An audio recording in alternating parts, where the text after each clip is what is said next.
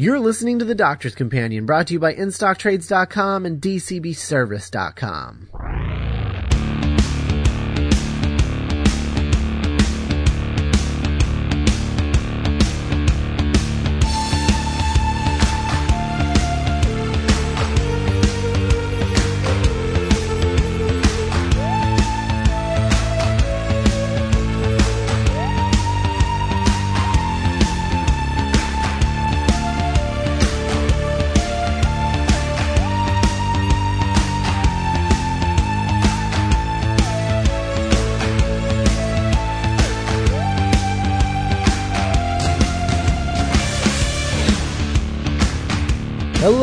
welcome to another episode of The Doctor's Companion. I'm Scott Corelli. And I'm John Hurt, but not that John Hurt. and uh, we're from MindRobber.net, the home site of MindRobber Productions, where we talk about all the things on podcasts like this one, The Doctor's Companion, where we talk about Doctor Who. Then there's the Mind Robbers Verses, uh, where we talk about, where we're currently talking about uh, Justice League Unlimited, episode by episode. Pretty soon we're going to be covering Veronica Mars. Uh, very soon, a few weeks from now.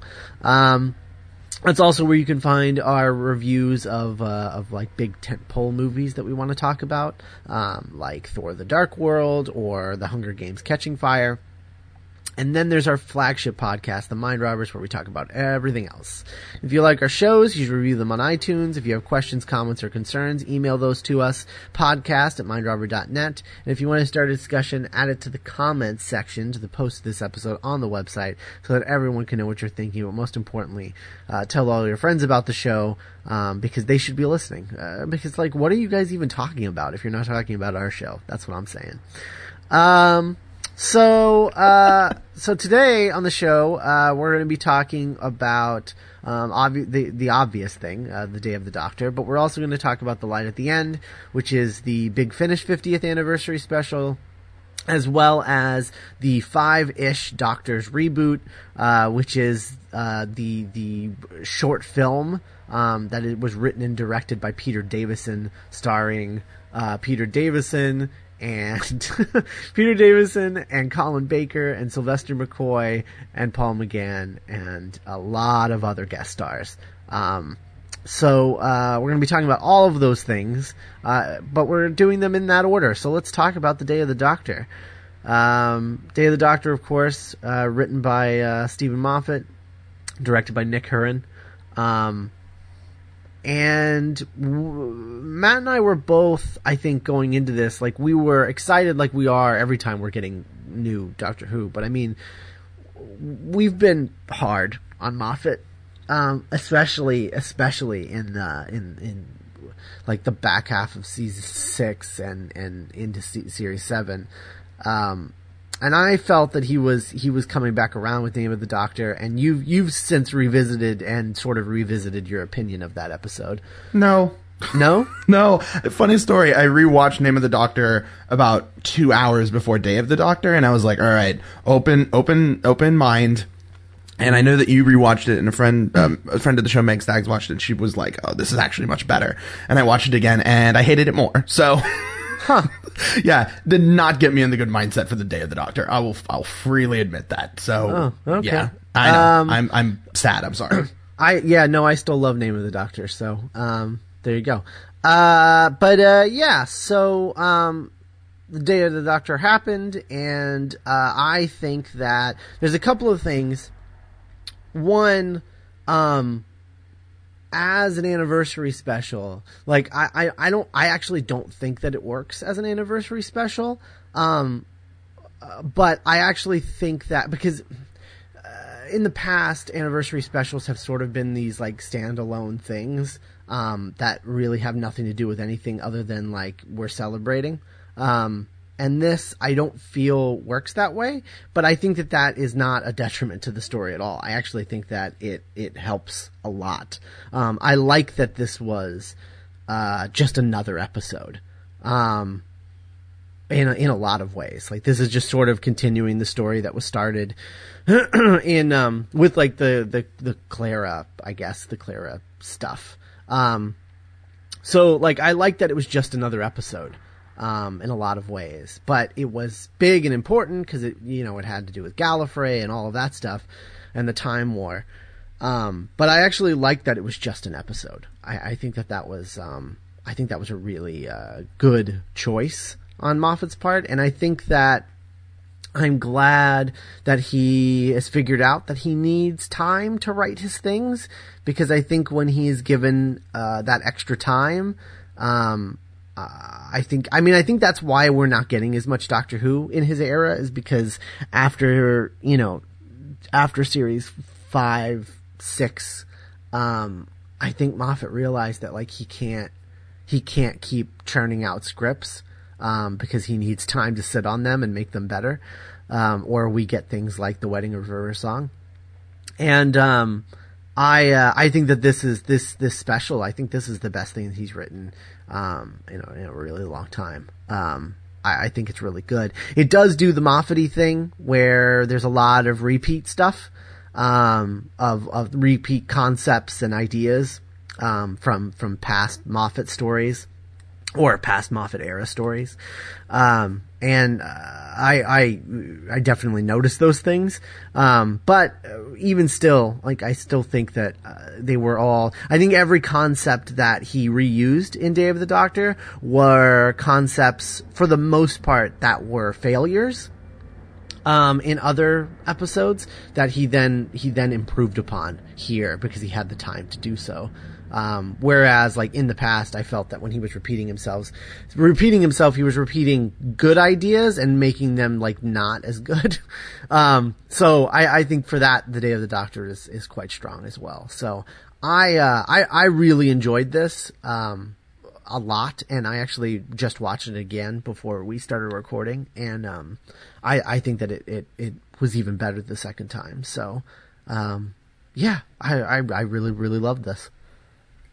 Um, yeah, uh, I loved it too. Um, so was keeping everyone on bated breath. There's no point in doing that. Um, I agree with everything that you said. I think that it's interesting because it is a special, but it's not really a special. Like it is like just continuing the overall narrative of the of the show that he's doing and kind of. I don't know. We'll see how much it's leading up to the Smith regeneration that's coming in the Christmas special, but it is the sort of thing where it's just kind of continuing the the the show, and it it is. I don't know. It is kind of standalone in the way that Series Seven was really standalone, in that Clara is not in the TARDIS at the beginning, and then it it it it uh, she just kind of joins up, and then they go on an adventure.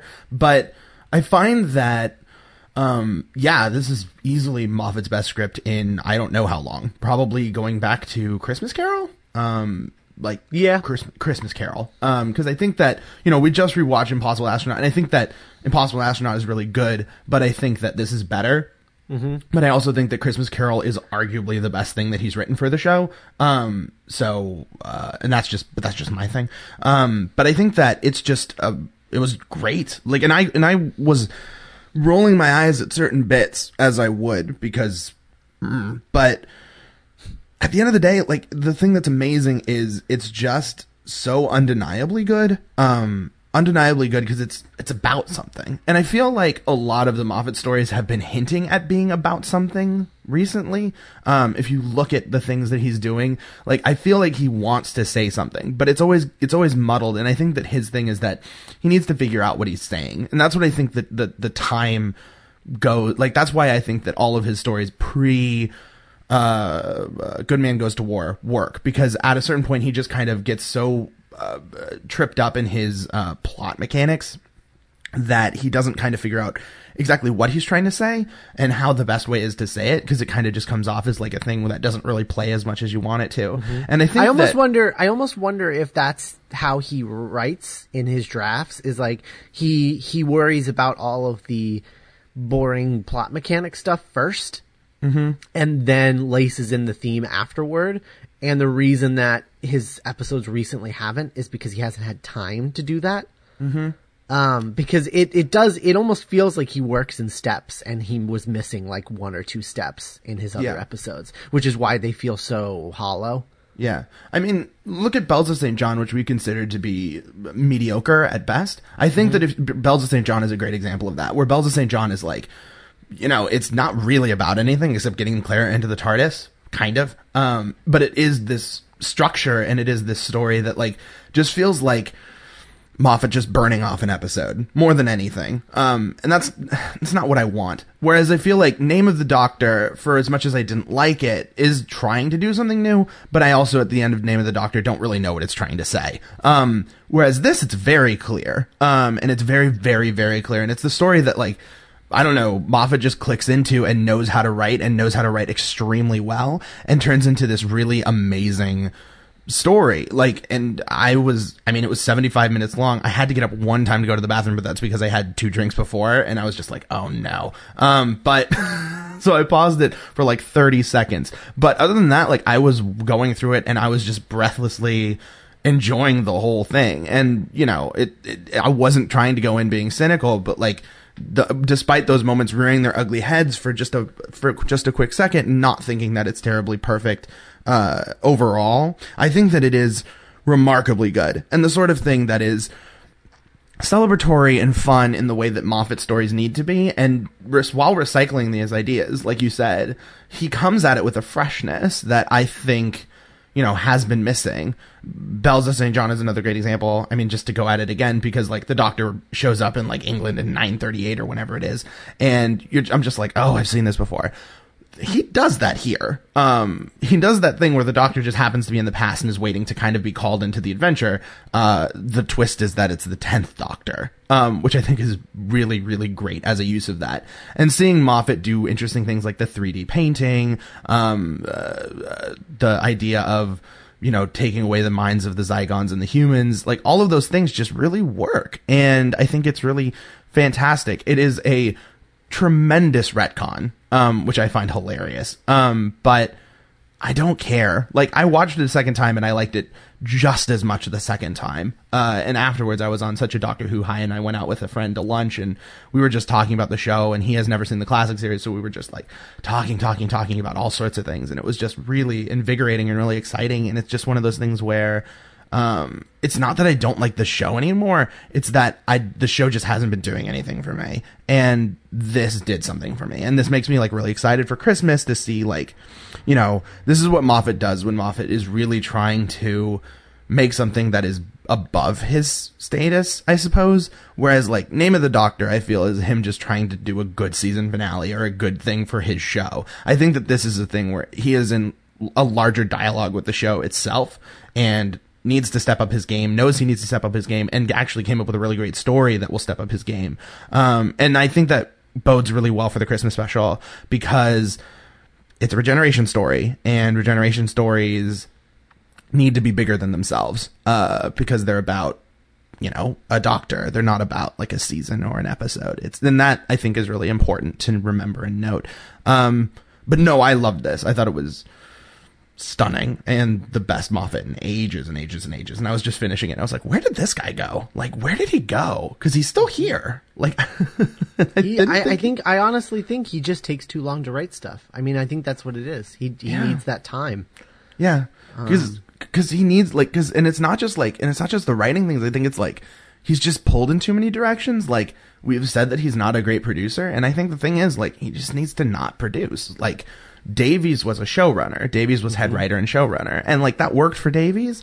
Moffat should be head writer at most. And like mm-hmm. be a producer. By all means, make some of the calls, but like you should not be overseeing like the day to day as much as I think Russell T Davies necessarily was. Because Davies was like super duper involved. I think that Moffat needs to allow the whoever his next executive producer is, I forget that person's name, to just have a little more control and to trust that person more than he's been trusting that person or whatever. Cause I know that he keeps fighting with them. Um, I don't know. I just, I just think it's really fascinating. And, um, like, what a, what a, what a good sport because I love that. I love that despite the fact that it is just so much fezzing, which I was just like very tired of the instant it showed up.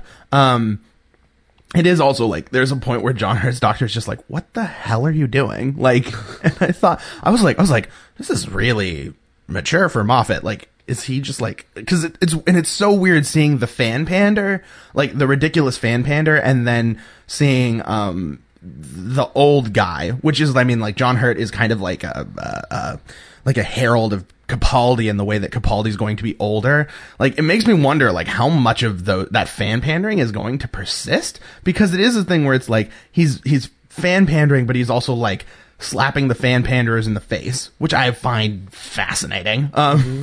and it's just it's so interesting. Well, um, it but but the but slapping the fan pandering in the face is also pandering to fans. Mm. Um, because there there are as many of of the really loud youthful fans of Doctor Who currently that are like, ah, Fezes! There's just as many that are like you that see a Fez and cross their arms and go, so he's, he's actually pandering to both. Um, by doing that. Like you don't think that you're being pandered to, but you're totally being pandered to. Um, and, and, but that's, that's the thing that, uh, that's an anniversary. Sp- I mean, that's, that's the whole point of this. This, an anniversary special is pandering. I mean, that's the whole reason it exists. Mm-hmm. Um, so the idea of there not being pandering in a in an anniversary special uh, would be a ridiculous idea um, because the the fact that the fact that we get like all thirteen doctors at the end, and you get that line up at the end, and I'm just like, yeah, okay, this is pandering, but I wouldn't want it any other way because otherwise it's not an anniversary special. Um, yep. So, uh, so no, I, I, I, I love that he found a way to pander to both sides of Doctor Who, uh, fandom, and I think that that was, I, th- I thought it was really well done. Um, in a really great way. That being said, uh, best use of Fez in a while. Uh, probably since the do not time. disagree at all. Um, like when the Fez came through and I, and she was like, "Well, I wasn't expecting that," and I was like, I was like, um, okay. And then and so that that first time I was like, mm, that was a little pandery. And then when he finds the Fez and throws it in and uh, throws it into the thing, I was like, oh, okay, that's all right, fine. And then you have Tennant just being like, anything could happen. And then the Fez could, I was like, okay, that was funny. um, and so like, and it just kept building until like it finally, you, you got the whole picture of how the Fez throwing was like a herald of, of, of who had the Fez last. And I think that that was, I, I, I thought it was really well done. Um, yeah. I mean, as a, as a dramatic device, it actually, or a narrative device, it worked really well. Like, yeah. really, really well. It's like a symbol that, you know, persist. mm-hmm. but mm-hmm. but but but ties into bringing everything together and stuff. Like I thought it was really really great for that, mm-hmm. and ties into the, to again the the uh, the classic fandom uh, pandering with with John Hurt just being like, "Can you like not act like children?" Um, he's like, what, what, what, what happened that you hate acting like an adult so much? And it like brings the whole thing, like that one line brings the whole series full circle for me, where finally everything is connected. Um, mm-hmm. as far like thematically connected, where you're like, oh, that's why they act like that is because they don't want to be adults anymore. Because the last time they were full on adults, it didn't go very well. Um, and like it was too much responsibility. So now they're like anti responsibility, which I think is a really fascinating uh, take on the new Who doctors. Mm-hmm. Um, I thought I, I really thought that was brilliant, brilliantly done. Um, yeah. Uh, just just what a great way to bridge that gap. I think. Mm-hmm. Definitely, I totally agree on that, and I think that that's the thing that I'm I'm like pulling away from this is it's it's it's it's done with purpose. I mean, I didn't love the John Hurt Doctor when when it first aired, but the longer I sat with it, the more I was like, okay, well, let's just see what you do with it. And it turns out that like the John Hurt Doctor ends up being like a really strong thing in the sort of thing where it's like, no, one canon, two, uh, yeah, like let's let's let's keep seeing more of him, like or not seeing more of him, but just like what a great use of that device to not just be like, oh, this is going to be this, and it was not what I was expecting, but it was like just I don't know, great use of great use of him, like as a commentary device, as a narrative device, as a way of like telling an interesting story. Um, mm-hmm. and and I mean, I mean, I, I, can easily just spin that off into a new direction, but I don't know if you wanted to say anything. Um, uh, no, I'm good. Go ahead. Okay. Um, because the thing is, like, when when I was hearing about the other Doctor, and they were like, "Oh, Tennant's going to be in it," I was like, "Okay, cool. Like, I want that. I wanted, you know, other doctors in it. Like I wanted, you know, Colin Baker in it. I wanted Paul McGann, and they gave me Paul McGann and the Doctor, which is okay. Um, I wanted Davison, I wanted Tom Baker, I wanted Sylvester McCoy. Like I wanted my classic doctors to have like moments and stuff. And interestingly enough, like the whole time I was sitting there kind of waiting for doctors to show up and then they showed up at the end and it was the sort of thing where I was like, okay, that was really, really, really cool. Um, but I love that, you know, I'm just sitting here just like, so is Moffat ashamed of the classic era? Like, is he just like, does he not want to like en- endorse it? Does he not want to do this? And the reason is like, Day of the Doctor just wouldn't have worked with any of those characters. Um, which I find a genius way to get around that. Um, because, you know, it is, it has to be the story of these two, should be three, but, you know, Eccleston said, uh, I don't want to do it, so they cast Billie Piper instead. Um, and I Oh, is think, that what it was? Well, that's what I think. Like, having, Oh. watching it again, I was like, I was like, how would Eccleston have fit into this? Because there were two versions that were written, and if you actually, I don't know, I had this thing where I was watching it through again. If you go back and through and rewatch, I wonder how you'd take this. If you just replace Billie Piper with Eccleston in your head, see how that plays, like as the Ghost of Christmas Future or whatever. Um, Yeah, see, I I don't know. I I'm I I I honestly think that the John Hurt Doctor is is uh, specifically comes from the idea of Eccleston not wanting to be a part of it. I think I think you're not wrong. Like, I think that's the other possibility that I saw for it. Yeah. yeah. Um, but I, I, I actually think that it works better without Eccleston. Um, but I, I don't know. Like I, I, I really like the idea that, um, that uh, Eccleston is uh, Eccleston's doctor is uh, comes out of the time war rather than being a part of it. Um, Yeah. So so I I I do like that. Uh, it makes it, it bums me out that Eccleston isn't in it, but at the same time, like I don't. I think that I think that Moffat found a way to uh, sort of feel his presence without him actually being there. Yeah, I mean, I don't, I don't disagree at all. I think that like, I, I, wish that he was in it, but I didn't miss him in the sense that like he Moffat did figure out a way to write around it, which was really interesting. I think that if you had made the John Hurt Doctor Eccleston, I think it would be a much more that that would have been really interesting. Like just in the sense of mm-hmm. like what a retcon that is, because that's not how it was in my head. Like I don't know. I think because you and I are on the same page on this, where Eccleston wasn't in the Time War, like he comes out of it, which is Right. He he. What what we had always thought was that um uh the Eighth Doctor, because obviously we didn't know anything about John Hurt. The Eighth Doctor was in the war and then made the decision to kill everybody, and then he's the last one to survive, which hits his regeneration, basically turning Yes. into Eccleston. That's what I think. That's what both of us had basically believed had happened. Um, but that's that's the thing. That's the thing that I actually love about this as an anniversary special is like it's it's one thing to celebrate the past and it's another thing to celebrate the future, but like this doesn't really celebrate either. It just gives us a bridge to between the two, which we never had before. Yeah, and which I think is a is a totally different way to celebrate the show is by is like okay you you you've never had a bridge between these two concepts before of classic Who and New Who. Here's the bridge. Mm-hmm. That's your that's how we're celebrating 50 years is we're showing you how these two worlds work together. Yeah, And yeah, I think that, definitely. I, I think that's great. Oh, and it and it is the sort of thing where like it ends up be, working for both parties, like mm-hmm. in the way where I don't know, you can just watch this without having seen. I mean, you should probably watch some Doctor Who before watching this, um, but. It, it it just it works as that bridge, which I think is really interesting, and like does that really great nod to the future, which we're going to talk about because we have to.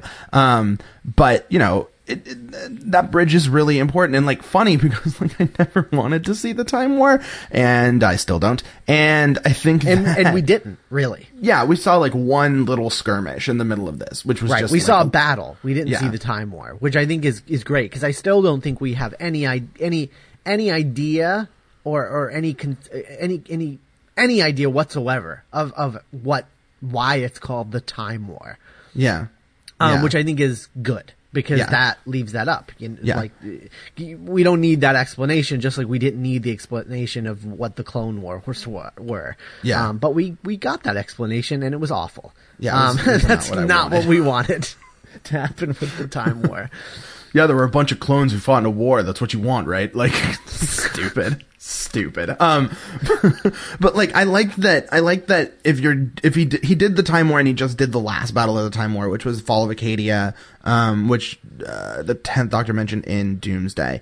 Um, and it was, I mean, it was, it was cool. It reminded me a lot of like, I don't know, the Battle of Serenity Valley and Firefly. Um, just yeah. cause like sci-fi wars always tend to look exactly the same. Um, but it, I mean, it, it worked in a way where it was just like, it was just like a hint at it. And I, I would like this to be the only thing that we see of it. And I think that it is the sort of thing where it will satisfy the people who wanted it, um, but also leaves people like me who didn't want to see it. Like I, I didn't, I had no complaints about it. Like I didn't complain about it at all. Um, sounds like I am, but I didn't. Um, and I and I like that. I think that that's like, I mean, it was exactly the way that it was supposed to be, and it managed to get Daleks in there, which was nice, and mm-hmm. an exploding It was a Dalek happy medium for sure. Yeah, definitely. And I think that that's like what makes this really interesting is like it is despite the fact that it does have many excesses of Moffat, it is the sort of thing where it is very restrained in the sense where it's like I can't just do everything. Like I can't just just go completely crazy with my with my wild excesses. Um and that's great. Like I love that he had restraint in here in a way that was like satisfying, like deeply satisfying and I don't know. Makes me wonder how much Davies was pulling him back, especially early on. Um, because by Silence of the Library, he's kind of mostly not touching Moffat's scripts, but um, it makes me interested in just that. And I think that you know Moffat is a person who kind of needs restraint. I mean, Davies did too. Don't get me wrong, but I feel like the Moffat.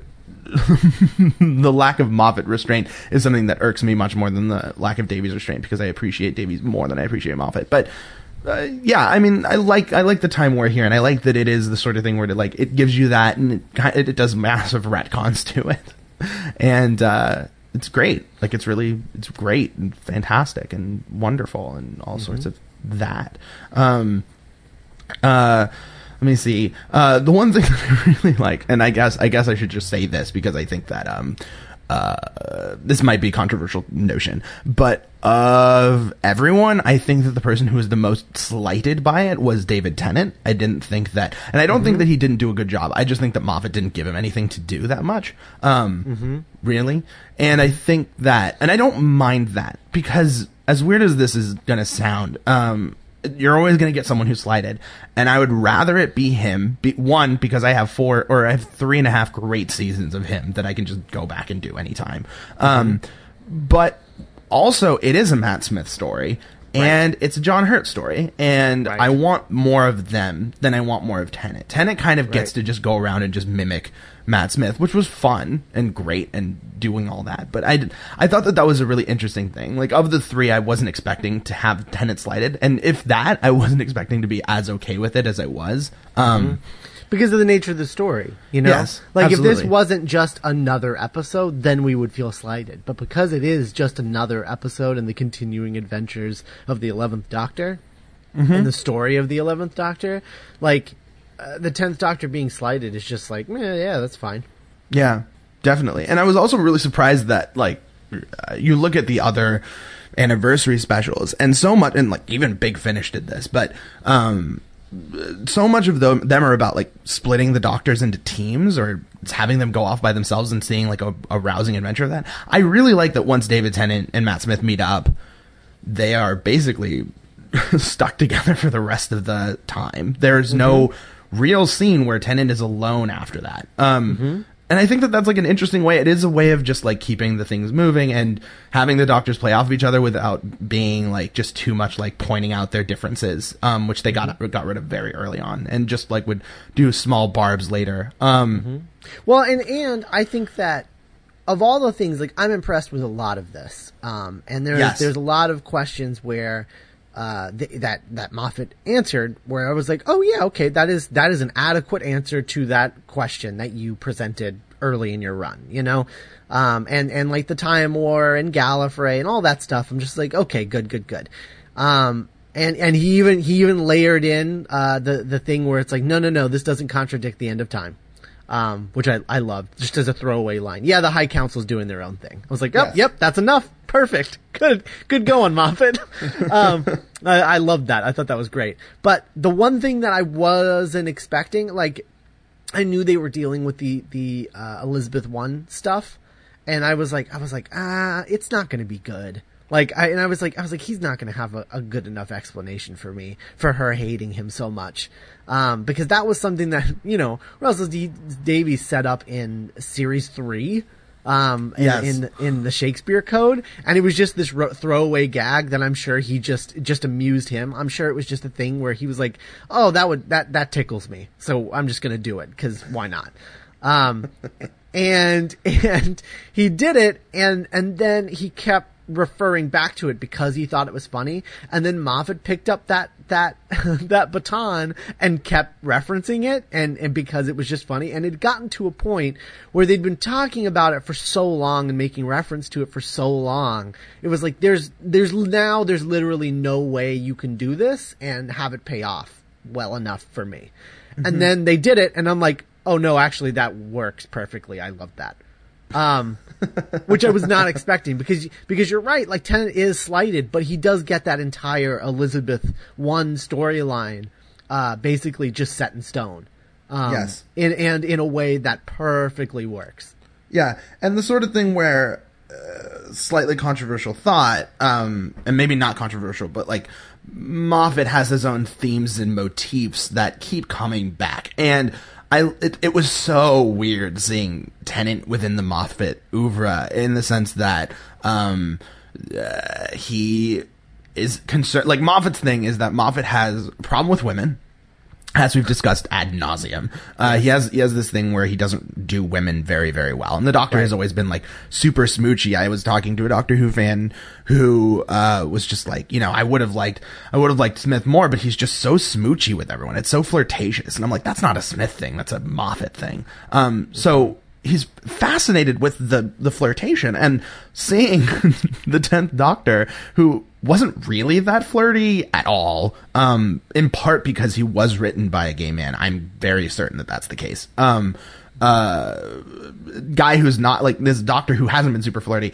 being super flirty within the context of this Elizabeth the First storyline. And I was just like, oh right, this is the tenth Doctor written by Steven Moffat. Um, much in the way seeing uh, the eleventh Doctor written by Russell T Davies and that Sarah Jane adventure was totally weird and different. Um, Well, and it's funny because if you go back and you you look at at um, Moffat's episodes, two of of the the four stories that he wrote as um, before he was showrunner it feature the Doctor getting smoochy and romantic with a mysterious woman.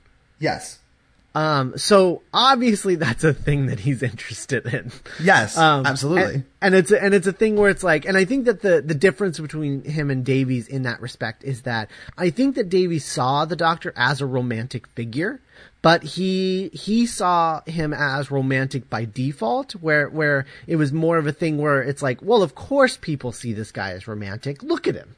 Like he he steals you away, you go on an adventure. That's romantic. So of course, like he he sees him as like romantic by default, like romantic, and it's not the Doctor's fault. It's just the nature of what he does as a character is a very very romantic idea. Whereas Yes. Moffat is like is like, oh, you want romance? Well, I'll show you romance, which is like a totally different take. Yes. Um, so, so yeah, so uh, I think you're right. Although I again, again, Moffat finds a way to have his cake and eat it, where he's he has the Doctor being super romantic, but then it ends up all just being part of his plan to trap the Zygon, mm-hmm. and then he gets in over his head, which is also a a, a Moffat thing, um, the the in over your head thing, and kind of a Tennant thing. That happened a lot with Tennant. Definitely. Um, the the oh I've got this all planned out. Oh no I don't.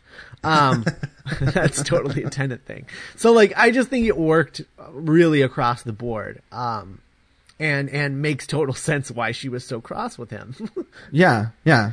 And and it also slots in really nicely where I mean the theory was like we weren't sure where this was coming from the 10th Doctor's time stream where if it was like after Waters of Mars or somewhere in the Rose era and uh, that answers the question because you know the in End of Time at the very beginning the doctor says oh good Queen Bess can't call her a virgin anymore or something like that um and I think that that's like, I mean, that's a really smart move because it does get to like this doctor towards the end of, as John Hurt says in this, the end of his regret. Um, and I find that that's really interesting and ties in very nicely to what, um, to what uh, Moffat his other his other thing is, which is children. I mean, Moffat, the Moffat era has been so concerned with children in a way that the Davies era never was. Um, and I don't, I don't, I honestly don't think that's a bad thing. That's not a thing that I will ever really complain about, unlike other people who will, because they're just like so many kids, and I'm like, I don't care, um, because it's cool. Uh, the thing where it's like how many children were in Gallifrey this day,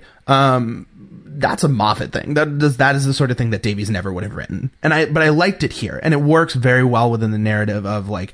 I love the line, uh, the one who forgets and the one who regret, or the one who regrets and the one who forgets. Like that's so brilliant, and that's just that's that's a line where it's like Moffat is very, very, very, very, very brilliant person. Um, and I don't, and I feel like he throws away those sorts of lines a lot, but this worked because it ties into like this theme of like you know accepting like who you were and like like being okay with the past and how you can't really regret your decisions super duper much. And that that was really really nice. Like that that forgets regrets line. Like when when he said that i mean i didn't realize it at the time but subconsciously the entire thing just clicked for me and i was like oh this isn't the moffat that we've been getting lately. Like this is not the moffat who wrote bells of st john snowmen wedding river song angels take manhattan this is a guy who really has a very clear vision about what he wants to say about you know not just the doctor but people um mm-hmm and I think that that's really important. And that's the sort of thing where I hope that Moffat does more like that in the future. Like, just because I, you know what I think it is? I think it's that he likes, I, I, I think that this new era of Moffat, I don't think he has anything more to say on a day to day basis with the Doctor. I think he said everything that he could possibly say. But if you tell Moffat, we want you to write an anniversary story, oh well, that's something different. That that's that's a yeah. once that's a that's a once in a career kind of thing. Like, yeah. I'm only going to be able to do this once. This is the one anniversary story I would want to say, which is why I'm looking forward to the Christmas special so much because he's not going to write another regeneration story. This is it. Yeah. Um, I, I mean, I mean, you could argue with me like maybe he'll, he'll stay on through Capaldi's era too, but I, I really don't think so. Um, I, I, I think he'll oversee, like my theory is that uh, Matt Smith's regeneration story may very well be the last time that Moffat is entirely hands on. Hmm. I think he's going to take a bit of a backseat in the next season. Hmm. Um, and oversee it, but not necessarily write as often as he did before. Yeah, I don't think you're wrong. Yeah. I don't think so. So that's why I'm really excited about the next one because again, it's like, well, he might not have anything more to say about the Doctor as a character, but he might have something to say about him regenerating. Yeah, yeah, and and it is the sort of thing where you know we haven't seen a Moffat regeneration, and right. think about the last time a writer went really long without writing a, a regeneration story. Uh, it's the greatest Doctor Who story that's ever been. So. yeah. So that happens because Robert Holmes was writing what he started on season six and he didn't get a regeneration story until season 21. So he went 15 years thinking about like what a regeneration story could be and maybe just tossing it around in his head and came up with the best one. And I, you know, Moffat doesn't have necessarily 15 years. Okay, maybe he has a lifetime, but I'm so interested in seeing what a Moffat regeneration story looks like because we know what a da- we know what a Davies regeneration story looks like. We know what a mm-hmm. Barry Letts regeneration story looks like, but mm-hmm. um, we kind of haven't gotten one in the modern era that wasn't written by Davies. And I think that that's a really interesting thing because, you know, if you look at the classic series, they were all written by different people. Um, and not oftentimes not with any sort of regard for anything. I think the closest that isn't caves that I can come up with is Logopolis. And even then Logopolis is really not perfect. Um, as much as I don't mind it. Um, and I'm just interested to see like not just like like a Moffat regeneration, like what that looks like, how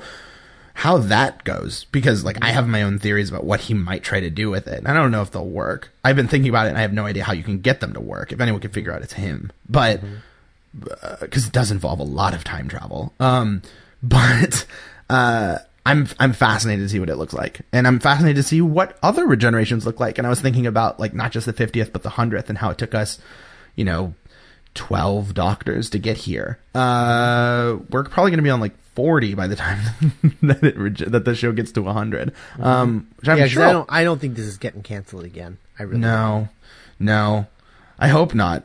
And even if it does, here's the other thing. Even if it does, it will be back for the hundredth. Like Yeah. it'll it'll be back again. Um, because we because we saw Doctor Who get canceled before, and if there's one thing the cancellation taught us, it's just like it's not a matter of like is it over. It's a matter of when. Um, because it has to come back. Because someone will come by with a fresh reboot idea, and that reboot idea is probably going to be great because it is a reboot, and who doesn't love a Doctor Who reboot? Um, it's gonna be fantastic. Um. We also, um, I guess before, I don't know if we have much else to talk about with Day of the Doctor, but I do want to say, I do want to say, we uh, we got our first look at Peter Capaldi, Oh, did we? Which was a lot of fun, and some but something that I thought of that I haven't seen anyone else say because everyone seems to have. Uh, to agree that oh they showed his eyes because they don't want to show the costume because they don't have the costume picked out, which may very well be the case. But I my theory is that they only showed the eyes because Capaldi has facial hair. Hmm. Hmm. And they didn't want to reveal the facial hair. That's interesting. Yeah, right. Yeah, yeah. I never, I never thought of it that way. Um, I, I, I think that that's probably not a bad way. I think that what's interesting though is if that's the case, um, what a what a genius way, like to just tease it. Like that's probably one of the best Doctor Who teases I think I've ever seen. Like just ever. Where it's just like where it's just like just that shot of him looking up and just being like, "Oh, that's new." Like, Yeah. "Oh, Oh, yeah. Oh. Because it was intense. It was intense. Yeah. And it's a thing where it's like, oh, so like it's so funny because you get that little. It's it's like three seconds that shot. Yeah. Yeah. three seconds. So we get three seconds of the Doctor, and arguably only two of those seconds he's looking at us. So we really only get like two seconds of this Doctor, and already you're just like, oh wow, that is different. Um, Yes, in a yes. really great way. Yeah, because he looks he looks angry, like Yeah. like angry and just like full of this fire that I'm just like, oh, I haven't seen that in a while. Like that was mm-hmm. like Family of Blood turned up to eleven, like just mm-hmm. crazy. And I just I can't wait to see what he looks like. I just can't wait to see like what his doctor's gonna look like, and who knows what like who knows what you know. I have a, I have a theory about about all of that, but I'll talk to you about that off mic. I don't want to talk about it here and and and be right. And I'm not saying that there's there's little to no chance that I would be right, but in the off chance that I would be right, I don't want to spoil it for anybody because it would be cool. Um, but uh, but but yeah. So I I am I am really looking forward to. Uh, to, to, to the Christmas special, whatever it's called. Uh, thanks for letting us know, BBC, by the way. Um, I was I was really happy to uh, not see that the Doctor is going to be returning in anything. Um, also, also thanks for the 10 second teaser trailer uh, that you released online after the special. it's, it's all uh, yeah, no, it's it's it's really uh, you're really it's it's working out. It's working out for you guys. It really is. Um, oy. um yeah, so yep. uh, yeah, Christmas special. Really looking forward to that. Really looking Um, forward to it. I, I can't wait to see what a regeneration from him looks like. Oh my god. Yeah, it's gonna be fascinating at the very Yeah. least. I know it is because it's like it's like you look at Eccleston, Eccleston's regeneration. We and we just talked about it um, a couple of weeks ago, and it's so good, and it's like that big like sacrifice thing. Which I mean, I guess Tennant's is like is that as well, but it's it's not as um abrupt. Bomb- yeah, it's not as bombastic, I Right. suppose. Right. Um, well, it's less romantic. That's what it is. It's less romantic. Um, and it's more tragic. It's tragic rather than romantic. Whereas like Eccleston is very romantic.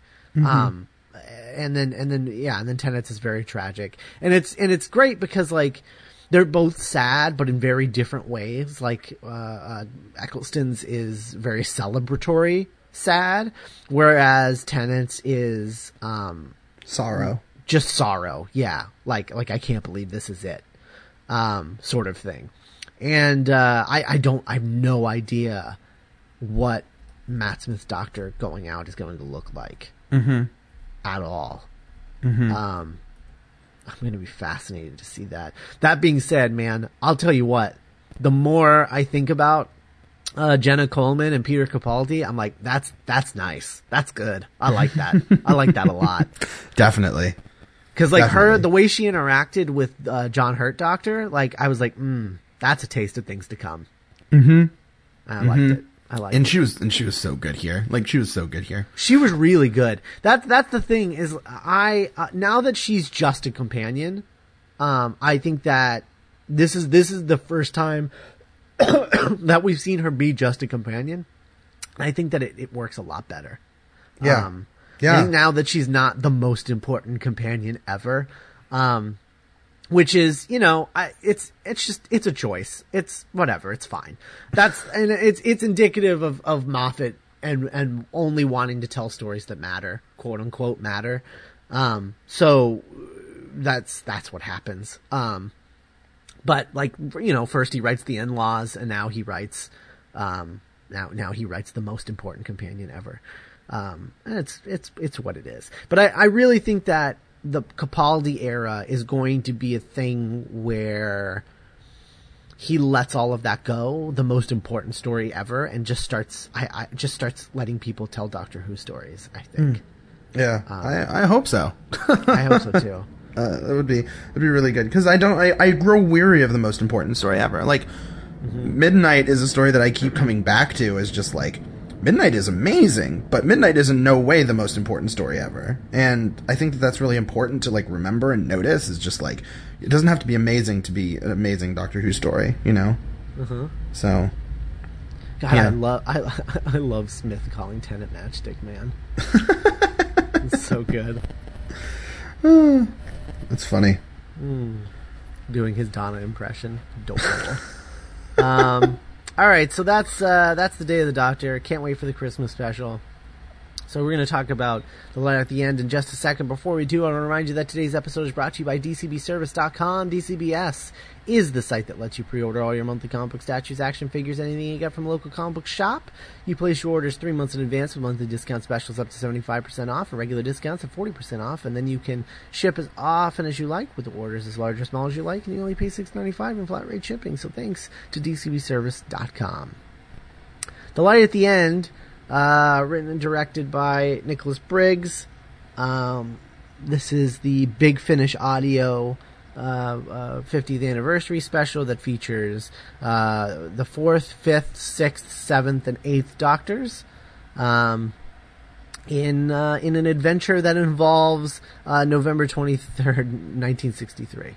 Um, for uh, reasons that should probably seem obvious. Um, so I think that um, I think that this was this was a lot of fun, and what I'll say this was the uh, this was the Deadly Assassin Master, right? Yeah, Keeper of Yeah. Traken specifically, but yeah. Oh, Keeper of Trial. Oh, okay, yeah, yeah, yeah, Yeah, yeah. Um, yeah, it's it's it's that's right. I forgot that there were two GUI masters. Yeah. Um, but yeah, the uh, the thing that I really liked about his master, he's got like a Vincent Price thing going on, which is just like, ah, it's kind of sexy. I'll Yeah. be honest. Yeah. it's kind of sexy. I liked it. Um, it was it was really good. Uh, but I um I, I think that this was uh, it was a lot of fun. Um, and this, but this is what I'm talking about when I say that the Day of the Doctor was just an episode, and most anniversary specials are like side adventures that have nothing to do with anything and are really just celebratory and just a celebratory adventure that that involves every Doctor they can get their hands on. Um, and that's what this is. Yeah. And this is this is definitely in the vein of like the five Doctors or the three Doctors. Um, and um, that's not a bad thing. It's just, uh, you know, it's just it is what it is. I'll I'll say it was nice having. Oh yeah, we didn't even talk about about Tom Baker and Day of the Doctor. Um, we did not. Oops. Oops. yeah, Oops. yeah. Oops. Um, we'll, we'll do that in a second. Um. But it was nice having Tom Baker in, in this, the anniversary special. It's funny that he does he's doing he does two this year, and uh, but still avoids another one, which is funny. Um, but it's uh, it's it's just funny that because he was like he was the guy that was just like, eh, no, I'm done. um, and he's finally like uh, like near the end of his life is finally like, you know what, those were good times. Uh, I should I should I should uh, play around with that some more. Yeah. which is which is just funny to me. Um, but Yeah. he will not play himself apparently. Um, but uh, but yeah, no. This was. I mean, it was fun. It was. It was fun. It was. Oh, it's so great hearing Charlie again. I forgot how much I I missed Charlie and Eighth Doctor. Like, oh, they're so good together. yeah. Um, as much Yeah. as I love Lucy, because Lu- Lucy's still my favorite Eighth Doctor companion, but I love Lucy as a character separate. But like as a unit, I I really love Eighth Doctor Charlie.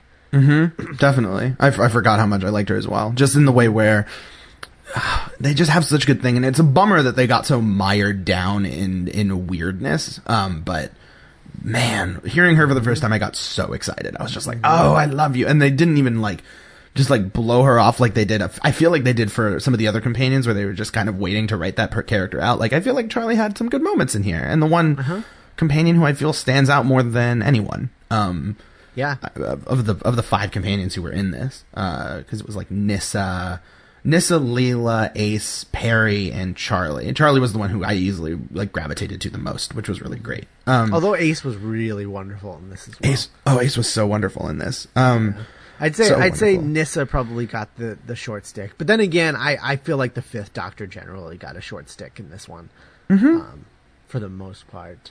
I, I don't disagree at all. Um, Yeah. I think that they try. What what I find interesting is that they really tried to make him super interesting, and I think that this is some of the some some of the better Fifth Doctor. But the problem is like Colin Baker has such gravitas. Like he's the one who gets the explanation, and the 7th Doctor gets to just like run around and be a madman and silly and all that sort of thing. And like uh, teaming up the fourth and the eighth Doctor is in a way genius, which I'll get to in a minute. Um, but the fi- and it's interesting because the fifth Doctor is the one who's like responsible for the whole thing. Because he's the one who brings the guy into the TARDIS at the end of episode one and causes the explosion. Um, Right. but it is interesting just in the way where it's like you can almost tell that Big Finish is like almost to a good point with the Fifth Doctor. They're just not there yet, and you know it is did- taking a long time. But Did you they hire actors to play uh, first through third Doctors, or were, or was that archive footage? there- it was not archive footage. It's actually uh, the second Doctor was Frazer Hines, amongst other things. I don't remember who played the other ones. I think Peter Purves, who plays uh, Steven, was the um, uh, uh, uh, first Doctor, and I don't remember who they got for the third Doctor. But those are all actually old companions who were playing that, and there were, and those companions were also in this, um, which I liked. But that wasn't archive footage. That's the sort. That's how they do. Um, uh, that's how they do companion chronicles. Is they'll just do uh, uh, those companions doing Doctor impressions, which I think is really interesting. Yeah, yeah. Okay, interesting. Oh, William Russell played the first Doctor, and Tim Treloar played the third Doctor, um, which is funny because he was the weak one of this of the of the three of those. Um, because I was I could never tell when the third Doctor was talking. I could t- I could always tell when the third Doctor was talking because he, he talks with a lisp. Um, I couldn't tell the difference between the first and second.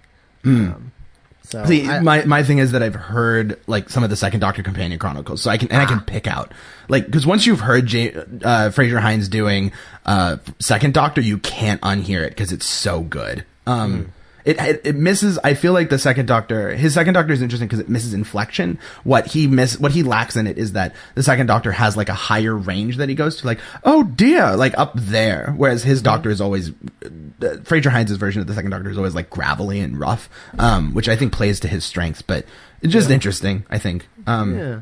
yeah. Yeah, I, I'm- I'm, I'm surprised they couldn't get Sean Pertwee to play his dad. well, I don't think Sean Pertwee was interested, Oh, maybe. as, as evidenced by the first scene of the Five Ish Doctors reboot. oh, yeah, I guess that's true. Um, I don't know.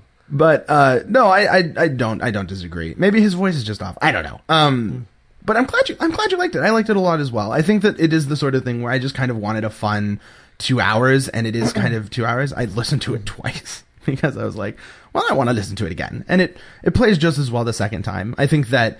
It's a great use of the of the five doctors, and they all kind of have a moment, and it, it, it was it was fun. It was a lot of fun. I really recommend this, just as a bit of fun. Um, uh, yeah, just great, just so great. Um, I find though that between this and the Day of the Doctor, um, everyone's opinion of the Fourth Doctor seems to be that he's just a lunatic. Um, like he just he just like he just seems like a lunatic, like uh, like somebody who just broke out of the asylum, kind of a lunatic, um, which is is uh, a choice, I guess. Um, and and uh, it might have something to do with the Fourth Doctor, with with Tom Baker's performance. Um, but he, uh, it, it really, in both cases, he just seems like, uh, like like a like a senile old man who just broke out of an asylum, out of a mental hospital, threw on a s- scarf and started acting like a lunatic. Um, See, see, I think that's more of like an interpretation of the character where if you look at all of the doctors, the fourth doctor is easily the most batty, like just way out there. I just think that it's funny because, you know, that we've had, you know, almost 30, we've had 30 years to reflect on the fourth doctor. And I think that that's the thing that they always take up is like, you know, he's a wild card. He's just kind of, he is, he is kind of a lunatic. I don't, I, I, I think that that's how I would write him as slightly more lunatic than the other ones. It's just really funny how much that comes out in something like Big Finish, which is written by a bunch of really talented fanboys. Um, and that's, I don't mean that derogatorily. I just think that they're all clearly fans. Um, and well, I think that that's Moffat interesting as well. So yeah, yeah. Um, so yeah, he is a lunatic. Like I, I, would, I would give it to them. Like I'll give it to them. It, it- it makes the fourth Doctor Adventures play exactly the same because he is kind of like a he just he's just running around like a crazy person. That's Well, well, it's not. It's not. See, his adventures. I think the Fourth Doctor audio adventures like aren't like that so much because he has more room to do all of the things that he does. But I find it interesting that when he's boiled down to sound bites, as he is in the Day of the Doctor and in the Light at the End, they boil him down to just lunacy. Like he's just a crazy person. Um, and I, I just think it's interesting that that's their choice of how to boil that character down. Um, I mean, it's it's weird to see the Fourth Doctor interacting with uh, with the Eleventh Doctor and being the crazy one. Like it's just it's it's it's very strange. Um, but uh, I I don't know. It's uh, uh, it it just doesn't it doesn't it doesn't feel completely right to me. Um, but but again though, it's like it's the difference between sound bites or whatever. It's like if if you ever had the Eleventh Doctor come out come back in sound bites, it would it would all you know be fezzes and bow ties are cool and whatnot. Um, you know, I'm just realizing now that the Eleventh Doctor really into accessories. oh, so he he accessorizes so much. He's way into accessories. Um, but, uh, oh, oh, I do want to say this though. One thing I noticed watching Day of the Doctor, I think, I think his current costume is like my favorite costume of all of the Doctors. It's The- really good. The one with the waistcoat and the watch. Yeah. Yeah. It's so good. Like It's with really the purple good. co- the purple coat and. Oh, it's so good. Um, it just makes me sad that he burned through two great costumes.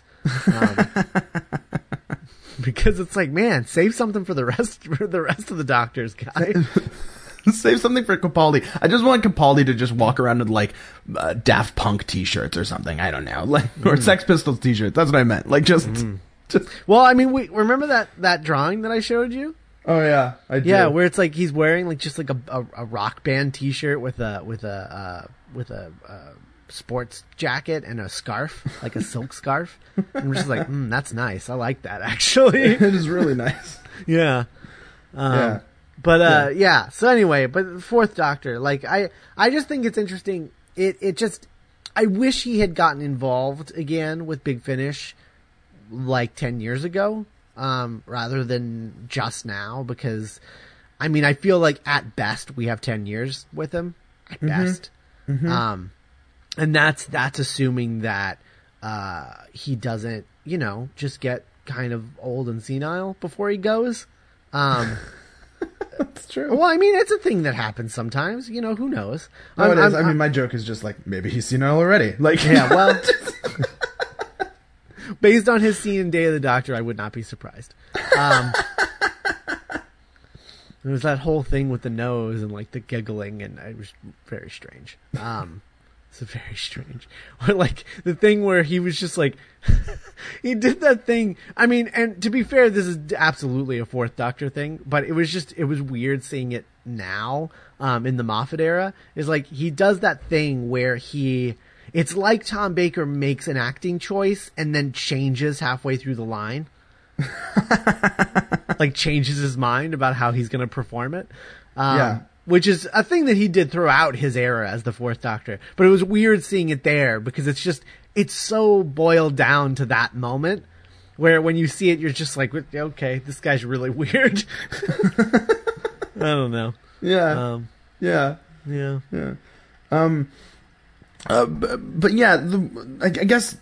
the- the- First of all, the Tom Baker thing in Day of the Doctor had me in tears, just because I was like, "Oh, I didn't. I forget how much I like him." Um, which is weird because I didn't when I started. Um, but uh, funny, funny because I, I, I, loved that cameo. Like I thought it was a really great cameo. Um, and it was just clever and interesting, and I was just crying, so I had to watch it like three times. Um, and was crying all three times. but like what a what an interesting what a great way to get him in like what a great way to like do it i wish that they had been able to do that with other people but uh whatever um but i think that you know it is a great way of just like celebrating the show and just seeing him again was just thrilling as everything It would have been really cool if he would, after he said just some of the old fa- favorites, eh? And then everyone else walks around the corner. yeah oh and it's just the idea, like, as a retire, like when, when he's retired, like, he just, he just turns back into all of his old faces and they all just hang out together in this museum. and look at paintings all day like that's yeah. Yeah. great yeah Oh, that would have been so awesome. yeah Um, and, and like they wouldn't even had to say anything at that point. Really, they could have Mm-hmm. just walked around the corner and been like, "Hi." oh, Yeah. that would have been great. yeah oh it would have been so good oh Oh, it was also nice seeing a little bit of Eccleston's face. yeah that was that was nice totally not archive footage from uh, uh parting of the ways at all um Well, No, I didn't. I don't mind it. I, I'm not. I'm not complaining. But I thought it was. I thought it was. I thought that it was. I thought it worked. Really, oh no no no no no! You're. I'm, that's not what I'm talking about. I'm talking about when uh, John Hurt is regenerating. yes. No, that. You- yeah, that was. You that start was to see Eccleston's face form, and you're like, "Hmm, that's nice. That is nice. Good work, CGIers." Good work, CGI is showing just enough of his face that you don't have to pay royalties. Like that was. I Yeah. mean, that was. It was smart, but like really clever in a way where it was just like I was just like it's exactly kind of what I wanted from the John Hurt thing, Yeah. and it it completely clears the air of like of like. Uh, McGann turns into Hurt, and then Hurt turns into Eccleston, and it and, and he does re- regenerate, just kind of love- I hope the ears are a little, little more conspicuous. uh, Yeah. Great. Um, and oh god, John Hurt's TARDIS is great. Oh, Oh, I a, know. What a know. bridge TARDIS. Oh, thank God. Um, yeah, everything's a bridge. I love it. Um, uh, the one thing I wanted to mention about Light at the end is the the punchline was so funny. Like the thing where at the end of the story, like you have this guy who the doctor uh, is kind of the guy who kind of destroyed the world. The doctor just has this idea where he's like, Did I, I need to go see this guy. And so the eighth doctor goes to visit him. He's like, I just want to make sure if you're okay. And the dude's just like, God, another one of you.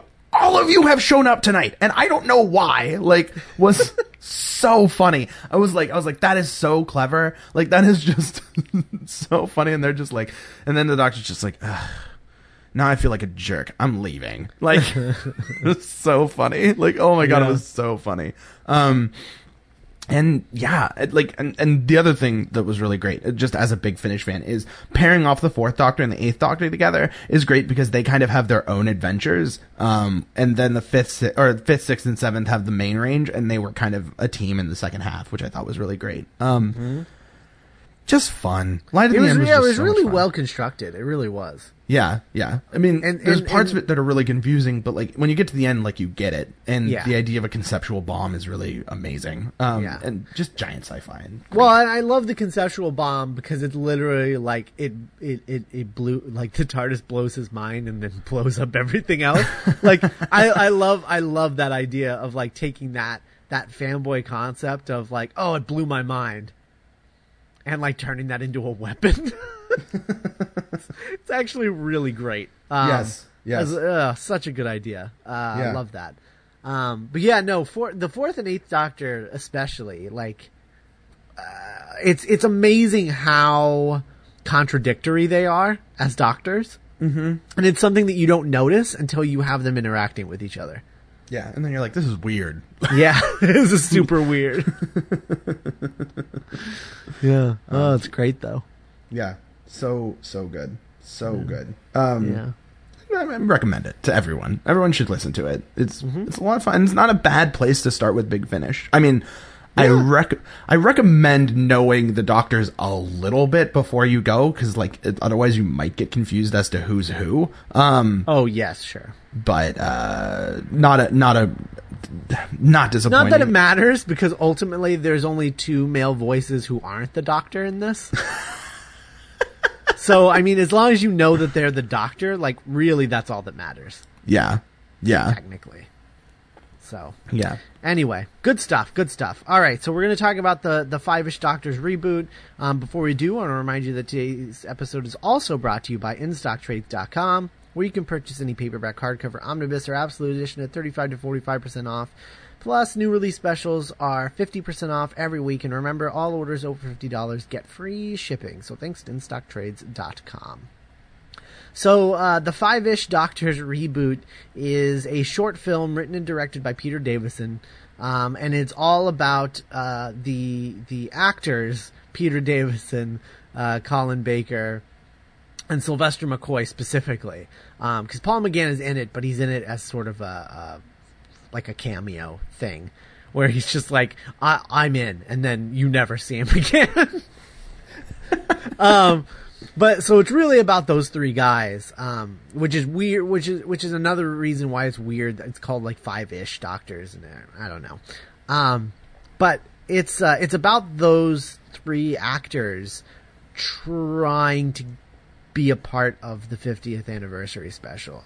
Um, so it's it's just about them like calling up Moffat, and it's it's all very inside baseball, um, with like lots of uh, references and um, uh, uh, like tons of references, and then like just just cameos and just oh it's so it's so fun. Like like Moffat is in this. Um he's like he's he's like a villain um which is um, incredible. Um uh, Moffat's in this and and like this this thing proved that Moffat has such a sense of humor about himself um and about like the way he's depicted in things and then like you get that Rus- that great Russell T Davies thing at the end um, which is which is so much fun. And uh, so you get both showrunners of of the new uh, new Doctor Who, and then you get people like Sean Pertwee, and you get David Tennant is in this, and Matt Smith is in this. George Georgia Moffett giving birth, like Yeah, Georgia Martin giving birth. Tom Tom Baker is in this using archival footage from Shada, which is the best inside joke. yeah, archive footage from Shada and the Five Doctors. Yeah, Oh, so good. Peter So Peter good. Jackson's in this. How the Peter hell Jackson, did they Ian do that? Ian McKellen. Ian McKellen. Yeah, Ian McKellen dressed as Gandalf. Like, Yeah. what the hell happened? Like, Yeah. completely insane. Oh, It's oh. so funny. It's Oh, it's- so funny. it's it's ridiculously funny. Like there's a scene in this where Colin Baker gets a package of his newest released adventure on DVD and he he traps his family inside and makes them watch with him. With and the extra special features that he's on. Like, Yeah, yeah. so great.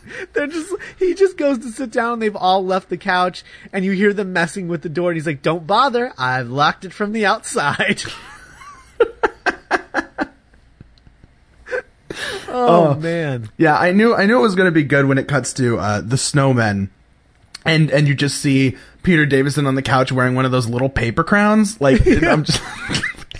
Just, which is hilarious, and then and then it cuts to uh, Colin, His grandkids hate him. like his grandkids just don't like him, and then it cuts to Sylvester McCoy wearing a Hobbit T-shirt, and then it Yeah. cuts to Colin Baker just sitting by the phone, looking at the phone, reading a Six Doctor magazine special.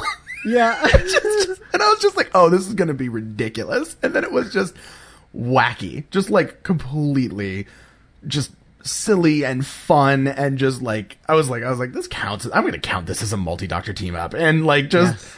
So so funny. Every cameo that came up was great. John Barrowman was hilarious. Like Oh my god, that joke with John. Don't don't tell anyone.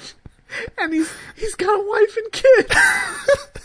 and, and and like I was watching this with Bethany, my girlfriend, and uh and, and she's just like, I don't I don't get it. I was like, oh, John Barrowman's really gay, like monumentally gay.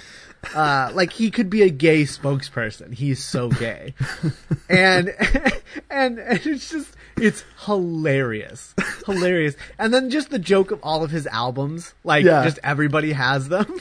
and they're using them to get into the Doctor Who experience. Like yeah.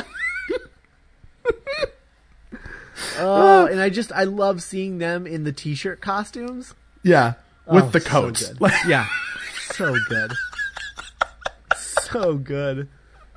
oh, oh, and of course I oh god, did I love the Russell T Davies thing at the end where he's just like, and then I come and save you. Like Or maybe I don't. Maybe you die. Maybe I'm the last to survive. And and you know you have a sonic screwdriver. Well, I have I have I have sonic laser beams that come out of my eyes. and I'm a Time Lord. Like oh it was it was beyond wonderful. And i was Yeah. like I, I kind of had low expectations and it just blew me away as just like this wonderful piece of just like hysteria. Like i was just, it was hysterical. Colin baker i love colin baker and i love sylvester mccoy. Like i'm a movie star now and and colin baker's like i was on i'm a celebrity in the tropics and i ate pig anus. Like oh oh everyone should watch it. Oh everyone should watch it. It was so good. Yeah. Oh, and, and just the best, the best last beat where the the way they get into the the special is they they sneak onto set in Dalek costumes. So like. There's these three Daleks that are just extras in the thing, and they're supposed to be like secretly the, the, the three of them are like in these Dalek costumes, and at the The very best end, part, hang on, the best part is when they lock the three in the door, one of whom is Nicholas Briggs, and like I guess it's the other two, like Nicholas Pegg and stuff, and Barnaby Edwards, and they're just like, Well, gents, they're they're worse off without us, and they just like sit down and start reading the Dalek thing again. Yeah. so good. So so they they get into the special and like that's the end is that they get into the special in these three these three Dalek costumes. So nobody knows that they're in it, but they know, and that's good enough for them.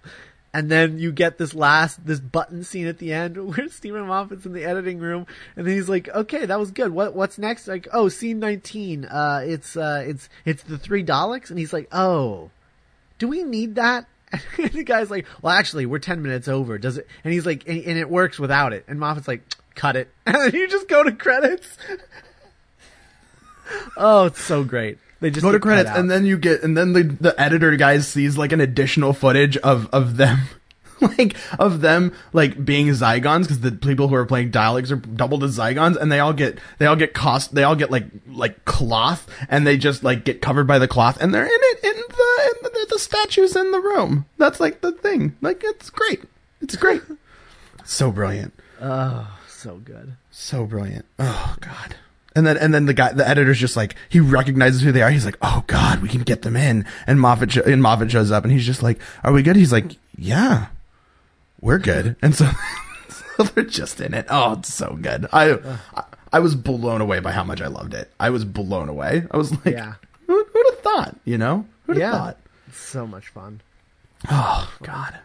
And I love that it ends once and then doesn't end because there's a behind the scenes documentary crew. And then you have Colin Baker and Sylvester McCoy sleeping on each other in a bus. yeah. Oh, it's so good. Oh God, I love the classic Doctor so much. Yeah. They're all whiny about how they don't get to be in it. Oh, it's so funny. All right. Well, that's it. Um, that's uh, that's all of our 50th anniversary festivities. Um, and now we're taking a month off. Uh, Yeah. because we're not going to come back until the Christmas special because it seems silly to do like three classic Who stories and then come back with the Christmas special. So And they probably wouldn't have been that good anyways. So yeah, so we're just gonna take we're just gonna take a month off, um, and we'll be back uh, right after right after Christmas to talk about um, whatever the Christmas special is called. Um, I was about to say it's called, and then I was like, oh, that's right. It still isn't called anything. Like, yeah, yeah, yeah. Um, so Matt Smith's regeneration story. Uh, that's when you'll hear us next. So uh, we'll be back in about a in about a month. In the meantime, uh, make sure you're listening to our other podcasts. Uh, the Mind Robbers, uh, we had an episode about a week ago, and we're going to have another episode in about a week. Um, so, uh, so, so check that out. Um, but then also the Mind Robbers versus, where we're covering Justice League Unlimited right now. And, uh, I, before the Christmas special airs, we'll, we'll have started, uh, Veronica Mars. Um, so make sure that you uh, you check that out if you're a Veronica Mars fan. Um, that's also where you're where you will find our reviews of Thor: The Dark World, uh, Catching Fire, and probably The Hobbit.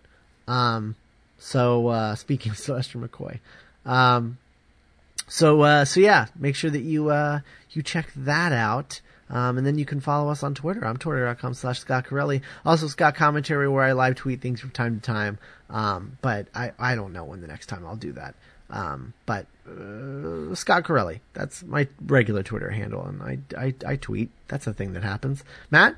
Mm, you can find me on Twitter, twitter.com slash Gungan, and also my alternate Twitter account, twitter.com slash Commentary, where you can find my live tweets, including uh, live tweets of the OC, which are happening maybe not super soon, but I finished the thing that I wanted to finish before I've watched more of the OC. Uh, so it's coming. By the end of the year, I will have watched all of the OC, which is fun. Um, and then uh, also uh, classicalgallifrey.blogspot.com where you can find my thoughts on all of the classic Who uh, that is on TV. So look look for the their thing. Yay! Yeah.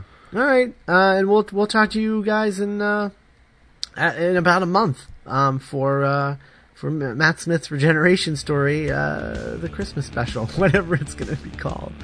Um, we'll talk to you then. Bye. Bye, guys.